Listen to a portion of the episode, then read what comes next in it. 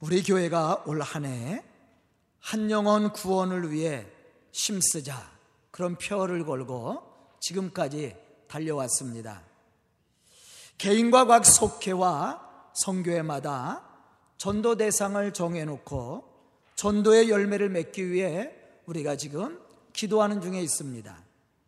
이 시점에서 우리는 우리가 어떠한 신앙적 자세를 가지고 복음을 전하고 있는지 한번 우리 스스로를 되돌아봐야 됩니다. 본문은 바울을 어, 본문은 복음을 전하는 자의 자세를 우리에게 가르쳐 주고 있어요. 바울은 2차 전도 여행 기간 중에 데살로니가를 방문하게 되었습니다. 때는 대략 50년에서 51년경이었습니다. 바울의 나이는 48세에서 49세 가량 되었습니다. 당시 바울과 함께 전도 여행에 동행했던 사람은 우리가 잘 알고 있는 신라, 우리가 빌립보 감옥에 바울과 신라가 갇힌 적이 있죠. 성경에 보면 실로아누라고도 기록이 되어 있습니다. 그리고 우리가 잘 알고 있는 디모데. 바로 이 사람들과 함께 복음의 사명을 바울이 함께 감당했습니다. 바울은 일찍이 아시아 지역을 두루 다니면서 복음을 전하다가 서북 해안인 위치한 항구 도시인 드로아에 이르렀을 때 밤에 환상을 보고 성령의 인도하심을 따라 소아시아가 아닌 마게도니아 지역, 지금의 유럽으로 전도 사역을 정하고 떠나게 되었습니다. 그 첫 번째 지역이 우리가 잘 알고 있는 빌립보죠. 성경에는 마게도니아 첫 성이라고 기록이 되어 있습니다. 지금의 이제 그리스죠. 이 빌립보에 이르러서 복음을 전했어요. 그 바울은 데살로니가에 이르러 또 복음을 전했습니다. 데살로니가는 당시 로마령 마게도니아의 수도로서 헬라 지금의 그리스 북부 중심 도시였습니다. 당시 인구는 한 20만 가량 되었다고 합니다. 굉장히 큰 도시죠. 지금도 데살로니가는 큰 도시입니다. 그런데 그 당시에 20만의 인구가 있었다면 대단히 큰 도시였습니다. 바울은 복음 전략상 이곳 데살로니가에서 오랫동안 집중적으로 전도함으로써 마게노의 전도의 중심 발판으로 삼으려고 했었습니다. 하지만 그만큼 어려운 일도 많이 있었다라는 것이죠. 왜냐하면 당시 유대인들의 텃세 때문에 또 핍박으로 인해서 복음 전하는 일들이 쉽지가 않았어요. 결국 바울과 그 일행은 데살로니가에서 오랫동안 복음을 전할 수가 없었습니다. 결국에는 밤중에 도망가다시피 데살로니가를 떠나야만 됐습니다. 그리고 바울은 베레아, 아덴, 그리고 고린도에 이르게 되었어요. 우리가 성경에 보면 마게도니아 지역, 아가야 지역 이렇게 나누고 있죠. 마게도니아 지역에는 우리가 잘 알고 있는 빌립보나 오늘 본문 말씀에 기록된 데살로니가 교회가 중심 도시입니다. 그리고 아가야 하면 우리가 고린도를 들을 수가 있죠. 데살로니가 전후서는 바울이 고린도에 있을 때에 기록한 말씀입니다. 바로 고린도에서 데살로니가 소식을 듣고 데살로니가 교회 성도들을 위로하기 위해서 또한 그들에게 용기를 주기 위해서 그들을 격려하기 위해서 데살로니가 전후서를 기록을 했습니다. 바울은 이 데살로니가 교회 이 서신을 쓸 때에 그때 경험을 회상하며 지금도 여전히 핍박과 고난을 당하는 데살로니가 교회 성도들을 생각하며 어린 자식을 황량한 들판에다 놓고 돌아온 어미의 심정으로 바울은 데살로니가 교회 성도들을 위해서 기도하고 또 위로하고 격려하는 말씀을 기록했습니다. 더 나아가서는 데살로니가 교회가 흔들림 없는 믿음을 가지고 복음의 사역을 이루어갈 것을 바울은 권면하는 그러한 말씀을 오늘 본문 말씀 속에서 기록하고 있습니다. 그리고 바울은 본문 1절을 통해서 자신이 데살로니가에 들어가 복음을 전한 것이 헛되지 않음을 하나님 앞에 감사하며 복음을 전하는 자가 어떠한 신앙의 모습을 가지고 복음을 전할지 그것을 우리에게 말씀해 주고 있다라는 것입니다. 오늘 말씀을 듣는 우리 성도들이 참으로 그리스인으로서 자부심과 부족함이 없는 믿음을 소유한 자로 바울과 같이 또 데살로니가 교회 성도들과 같이 세상에 어떠한 유혹과 핍박이 온다 할지라도 믿음이 흔들림이 없이 주의 거룩한 이 복음의 역사를 능히 감당해 나갈 수 있는 그런 믿음의 성도들이 다 될 수 있기를 주의 이름으로 축원합니다. 그럼 우리가 복음을 전하는 믿음의 사람으로 갖추어야 될 신앙의 자세가 무엇인가? 첫째로 복음을 전하는 자의 자세는 구원의 확신을 가지고 복음을 선포할 수 있는 용기가 있어야 됩니다. 만약에 우리 속에 구원의 확신이 없다면 우리는 이 복음의 사명을 감당해 나갈 수가 없습니다. 사실 복음을 전한다라는 것 쉬운 일 아니죠. 사람을 만나고 또 만나는 사람들에게 예수가 그리스도이심을 전하고 또 우리가 죄로 인해서 진노의 자녀가 되었는데 예수의 피의 공로로 우리가 제사함을 얻고 구원을 받게 된다라는 이러한 사실들 전하는 거 사실 쉽지 않습니다. 아예 사람을 만나는 것도 사실은 쉬운 일이 아니에요. 아마 복음을 전할 때 사람을 만나러 갈 때 아마 우리는 망설이기 쉽습니다. 본문 2절에 보면 바울은 이렇게 고백하고 있습니다. 너희가 아는 바와 같이 우리가 먼저 필리포에서 고난과 능력을 당하였으나 우리 하나님을 심입어 많은 싸움 중에 하나님의 복음을 너희에게 전하였노라. 복음을 전하는 자에게는 언제나 용기가 필요합니다. 왜냐하면 세상 사람들, 즉 육신의 생각과 육신의 욕심을 가지고 사는 사람들은 하나님과 원수가 되어 있기 때문에 복음을 전하면 복음을 잘 받아들이는 것이 아니라 거부를 하든지 아니면 오히려 복음에 대적을 하죠. 이거 현실이에요. 우리가 나가서 복음 전할 때 사람들이 그것을 잘 받아들이고 순종해서 교회에 나와서 예수를 믿고 구원받는다면 복음 전하는 게 얼마나 재미있어요. 그런데 문제는 우리가 복음 전할 때 세상 사람들이 잘 받아주고 친절하게 대해주고 또한 우리가 전하는 복음을 따라서 교회에 나와서 열심히 봉사하고 그러면 얼마나 좋겠습니까? 그런데 그렇지 않아요.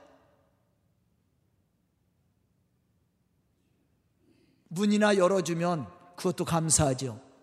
우리가 복음 전하면 우리가 전하는 복음에 대꾸만 해줘도 감사합니다. 우리가 전도지를 나눠줄 때 전도지만 받아줘도 감사한 일이야. 그런데 그렇지 않아요. 욕이나 안 하면 그것도 감사하죠. 얼굴 붉히고 쌍소리만 안 해도 감사한 일입니다. 그런데 우리가 복음을 전할 때 그렇지 않아요. 바울과 그 일행은 성령의 인도하심을 따라 마게도니아 첫 성인 빌보에서 시대를 가지고 복음을 전했습니다. 그런데 그들의 기대와는 다르게 핍박이 왔어요. 여기서 고난은 육체적인 핍박을 이야기합니다. 능력은 인격적인 모욕을 당했다라는 것을 말씀해 주고 있어요. 고린도전서 4장 13절에 보면 바울은 이렇게 표현합니다. 비방을 받은 즉 권면하니 우리가 지금까지 세상에 더러운 것과 만물의 찌꺼기 같이 되었도다. 사실 바울은 로마 시민권을 가진 사람으로서 자기의 권리를 행사할 수 있었습니다. 하지만 바울은 재판도 제대로 받지 못한 채 핍박을 받았습니다. 무리들에게 끌려가 시장거리에서 조롱을 당했고 옷 벗김을 당하는 수치를 당했고 매를 받고 또한 발과 손에 착고에 채인 채 옥에 갇히는 그러한 고난과 핍박을 당했습니다. 그럼에도 불구하고 바울은 복음 전하는 일에 게을리하지 않았다라는 거예요. 그것을 부끄러워 여기지 않았다라는 겁니다. 오히려 담대히 예수가 그리스도이심을 전했다라는 거예요. 본문 말씀을 보면 많은 싸움 중에 하나님의 복음을 너희에게 전하였노라. 그렇게 얘기합니다. 많은 싸움 중에 하나님의 복음을 너희에게 전하였노라. 여기서 마음 많은 싸움 중에라는 말은 경기장에서 맹수들 혹은 검투사들과 싸우는 모습을 가르칩니다. 그 당시에 예수 믿는 사람들 핍박을 당하죠. 원형극장에서 사형을 당하든지 아니면은 맹수의 밥이 되든지 또 검투사로 나가서 싸우다가 죽든지 이러한 일들을 그 당시에 당했습니다. 그러한 핍박을 바울이 당했다라는 얘기예요. 수없이 매를 맞고 수없이 초롱을 당하고 핍박을 당했습니다. 그러한 가운데서도 바울이 굴하지 않고 복음을 전했다라는 거예요. 그것을 오늘 말씀 속에서 우리에게 증거하고 있습니다. 이러한 가운데서도 바울은 굴복하지 않고 더 담대히 하나님의 복음을 전했다라는 거예요. 고린도전서 4장 11절로부터 13절에 보면 바울은 이렇게 고백합니다. 우리가 줄이고 목마르며 헐벗고 매맞으며 정처가 없고 또 수고하여 친히 손으로 일을 하며 모욕을 당한 적 축복하고 박해를 받은 적 참고 비방을 받은 적 권면을 하였다. 우리도 그렇습니까? 우리가 모욕을 당해도 상대를 축복합니까? 우리가 박해를 받아도 인내하며 참아주며 섬겨줍니까? 비방을 받는데 권면하고 위로합니까? 우리 그렇지 않잖아요. 그런데 바울이 이렇게 박해와 핍박을 받으면서도 그 원수와 같은 사람들을 인내하며 그리스도의 사랑을 가지고 오히려 권면하고 축복하고 인내함으로 그들에게 복음을 전하고 열매가 맺을 때까지 참았다라는 거예요. 수없이 매를 맞고 수없이 갇히는 일을 당하고 죽을 뻔한 일도 수없이 당했습니다. 그럼에도 불구하고 바울의 믿음이 흔들리지 않고 복음을 전했음을 말씀해 주고 있어요. 사실 믿음의 확신과 신앙의 용기가 없었다면 이 복음의 사명은 감당할 수가 없습니다. 고난과 핍박을 받으면서도 인내함으로 참고 핍박하는 자들을 축복하며 복음을 전한다라는 것은 우리가 믿음의 확신과 또 하나님이 주신 은혜의 충만함과 또한 신앙에 대한 용기가 없이는 일을 감당할 수가 없는 거예요. 저는 오늘 말씀을 듣는 우리 성도들이 이러한 믿음의 확신과 또 하나님 주시는 구원의 감동과 또한 용기를 가지고 주의 복음의 역사를 이루어가는 그러한 믿음의 성도들이 다 될 수 있기를 주의 이름으로 축원합니다. 두 번째 복음 전하는 자에게 필요한 신앙의 모습은 정직함이에요. 본문 3절로부터 5절에 보면 바울은 이렇게 증언하고 있습니다. 우리의 권면은 간사함이나 부정해서 난 것이 아니요 속임수로 하는 것도 아니라 오직 하나님께 옳게 여기심을 입어. 아멘? 우리는 하나님 앞에 옳게 여기심을 입는 믿음의 사람이 되어야 돼요. 오직 하나님께 옳게 여기심을 입어 복음을 위탁받았으나 우리가 이와 같이 말하면 사람을 기쁘게, 기쁘게 하려 함이 아니라 오직 우리 마음을 감찰하시는 하나님을 기쁘시게 하려 함이라. 너희도 알거니와 우리가 아무 때에도 아첨하는 말이나 탐심의 말을 쓰지 아니하는 것을 하나님은 하나님이 증언하시느니라. 그렇게 바울은 얘기했어요. 우리가 전하는 복음은 영원 구원을 통해 하나님을 기쁘시게 하는 일입니다. 그러므로 우리는 하나님의 거룩하심과 같이 거룩해야 되고 정직해야 되고 진실해야 됩니다. 만약에 우리가 하나님 앞에 교회 앞에 세상 앞에 정직하지 못하고 진실하지 못하다면 우리가 전하는 복음은 사람들을 감동시킬 수 없어요. 사람들을 변화시킬 수 없습니다. 사람들을 변화시킬 수가 없어요. 우리가 사람들을 변화시키는 건요. 우리가 하나님 앞에 옳고 진실하며 정직해야 돼요. 말씀 앞에 부끄러울 것이 없는 믿음의 신앙을 가져야 됩니다. 그래야만이 우리가 전하는 복음에 힘이 있고 능력이 있는 거예요. 만약 우리가 전하는 복음이 간사함이나 부정함 혹은 속임수나 아첨하는 말과 탐심으로 가득 차 있다면 복음에 합당한 열매는 기대할 수가 없어요. 더 나아가서는 하나님을 기쁘시게 할 수 없다라는 겁니다. 우리가 참으로 하나님의 역사하시는 은혜를 체험하고 그 복음의 온전한 열매를 맺기를 원한다면 우리가 하나님 앞에 정직하고 진실한 성도로서 그러한 삶을 우리가 살아야 된다라는 거예요. 교회 출석하는 거 중요하지요. 그보다 더 중요한 것이 있습니다. 그것은 우리가 하나님 앞에 정직하고 진실한 사람이 되는 거예요.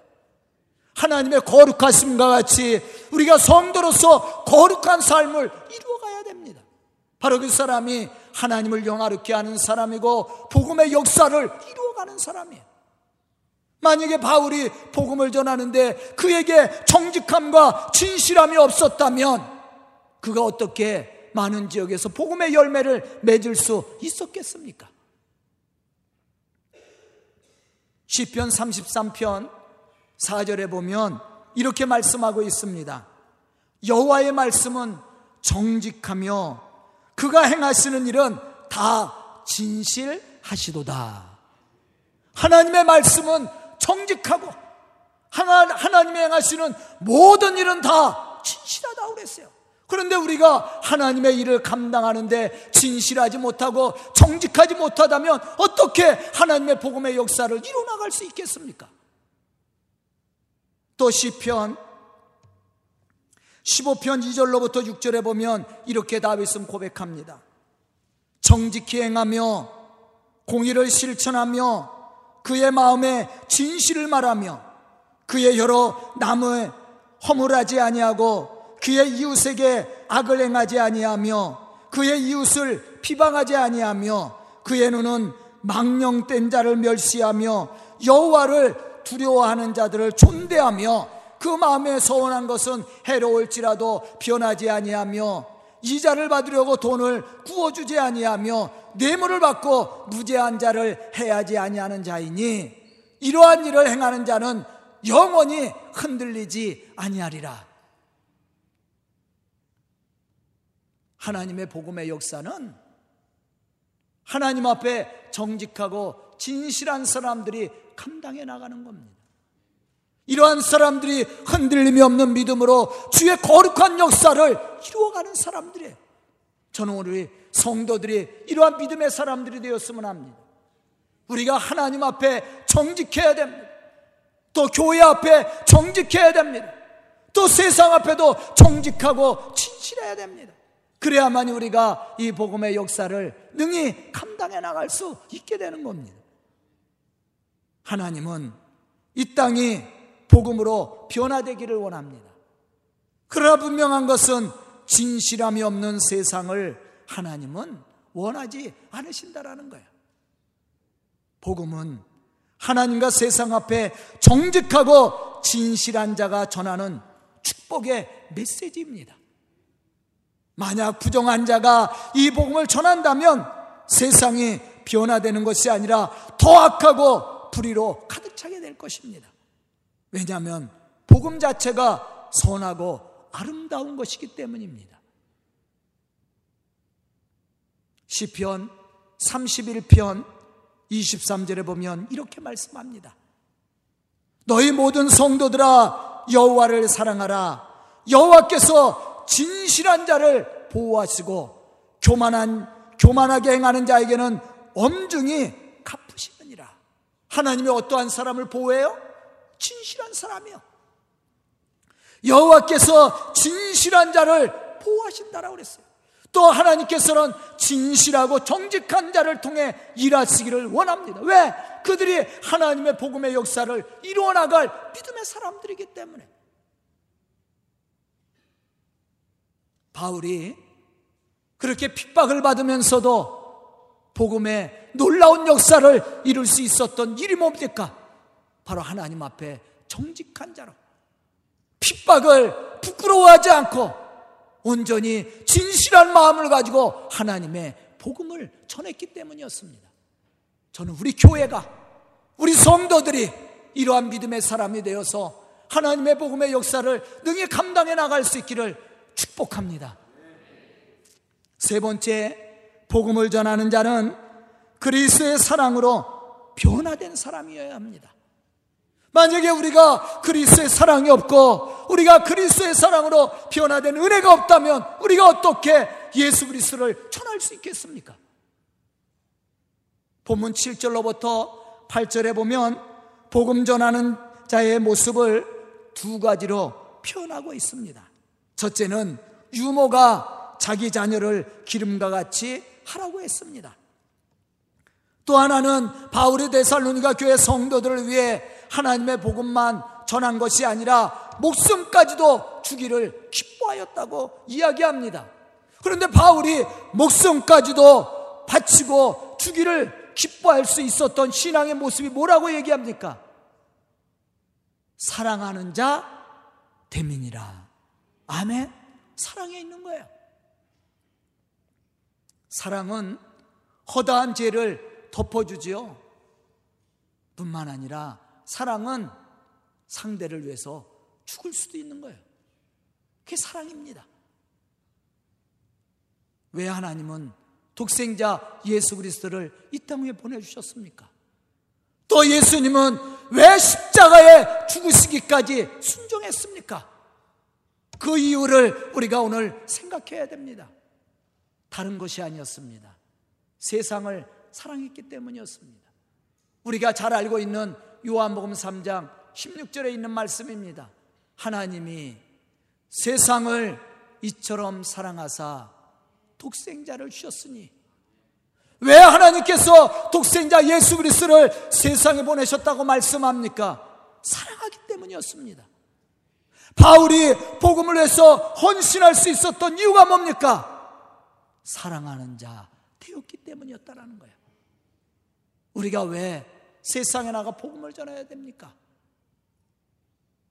세상에 죽어가는 모든 영혼들을 하나님이 사랑하는 사람들이에요. 하나님은 그들이 예수를 믿고 구원받기를 원합니다. 바로 그러한 은혜를 우리가 먼저 받은 거예요. 우리가 먼저 받았으니까 이제는 어떻게 해야 됩니까? 나눠줘야 돼요. 그렇기 때문에 우리는 복음을 전해야 됩니다. 무엇을 가지고? 그리스도의 사랑을 가지고.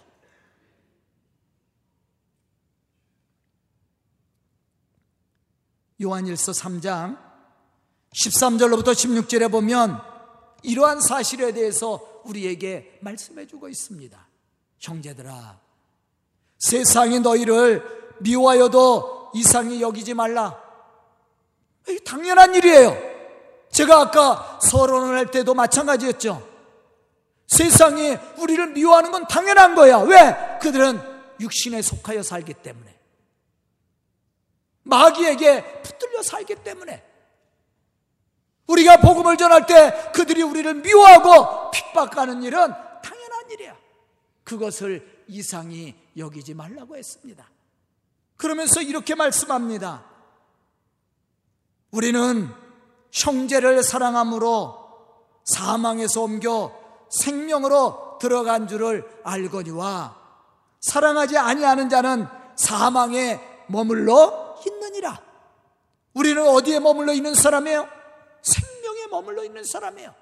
예수 그리스도의 구속의 사랑으로 말미암아 제사함의 은총을 받고 하나님의 구원의 축복을 누리는 성도들입니다. 우리는 사망에 머물러 있는 자가 아니라 생명에 머물러 있는 자입니다. 그 형제를 미워하는 자마다 살인하는 자니 살인하는 자마다 영생이 그 속에 거하지 아니하는 것을 너희가 아는 바라.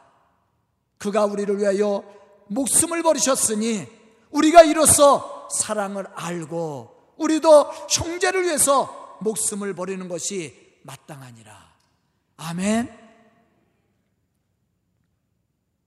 예수의 사랑을 간직한 자라면요. 이웃을 위해서 헌신하는 건 당연한 일이에요. 복음을 위해서 죽을 각오도 갖는 것 당연한 일입니다. 그러나 예수의 사랑이 없고 예수를 통해서 구원의 감동이 없는 사람은 이 복음의 사명 감당할 수 없습니다.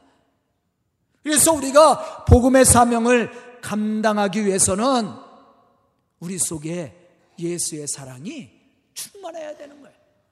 그러한 은혜가 있는 자가 바로 이 복음의 사명을 감당해 나갈 수 있는 믿음의 사람이 되는 겁니다. 본문 8절에 보면 목숨까지도 주기를 바울은 기뻐했다 그랬어요. 그 이유가 어디에 있습니까? 그리스도의 사랑을 가지고 있었기 때문이었습니다. 나를 핍박하는 자, 나를 저주하는 자, 나를 비방하는 자도 구원받아야 될 대상, 하나님의 사랑을 받아야 될 대상으로 보았다는 거예요. 그렇기 때문에 그들을 저주하지 않고 오히려 축복하고 인내하며 참고 견디고 섬김으로 그들을 변화시켰다라는 겁니다. 이게 바울의 복음적 사명이에요. 그리스도의 사랑을 받은 우리가 예수 그리스도를 통해서 제사함의 은총과 구원을 받은 우리가 감당해야 될 신앙도 바로 여기에 있습니다. 저는 오늘 말씀을 듣는 우리 성도들이 이러한 믿음의 사람들이 되어서 하나님께서 우리에게 맡겨주신 이 복음의 사명을 감당함으로 하나님의 복음의 역사를 능히 감당해 나가는 믿음의 성도들이 다 될 수 있기를 주의 이름으로 축원합니다. 기도드리겠습니다. 은혜로우신 아버지 하나님 감사와 찬송을 드립니다. 이 시간 말씀 듣고 결단한 우리 성도들 믿음의 사람들로 부끄럽지 않도록 축복하여 주시며 주의 거룩한 복음의 역사를 능히 감당해 나가는 믿음의 사람들을 쓰임받게 부족함이 없도록 축복하여 주시옵소서 오늘도 변함없는 하나님의 사랑과 은혜를 마음속에 깨닫게 해주시고 또한 그의 은혜와 감동을 가지고 주의 복음의 역사를 등이 감당함으로 하나님의 몸된 괴를 품게 해주시고 하나님의 복음의 뜻을 이루어가는 믿음의 성도들이 될 수 있도록 축복하여 주시옵소서 예수님의 이름 받들어 축복하며 기도드리옵나이다. 아멘.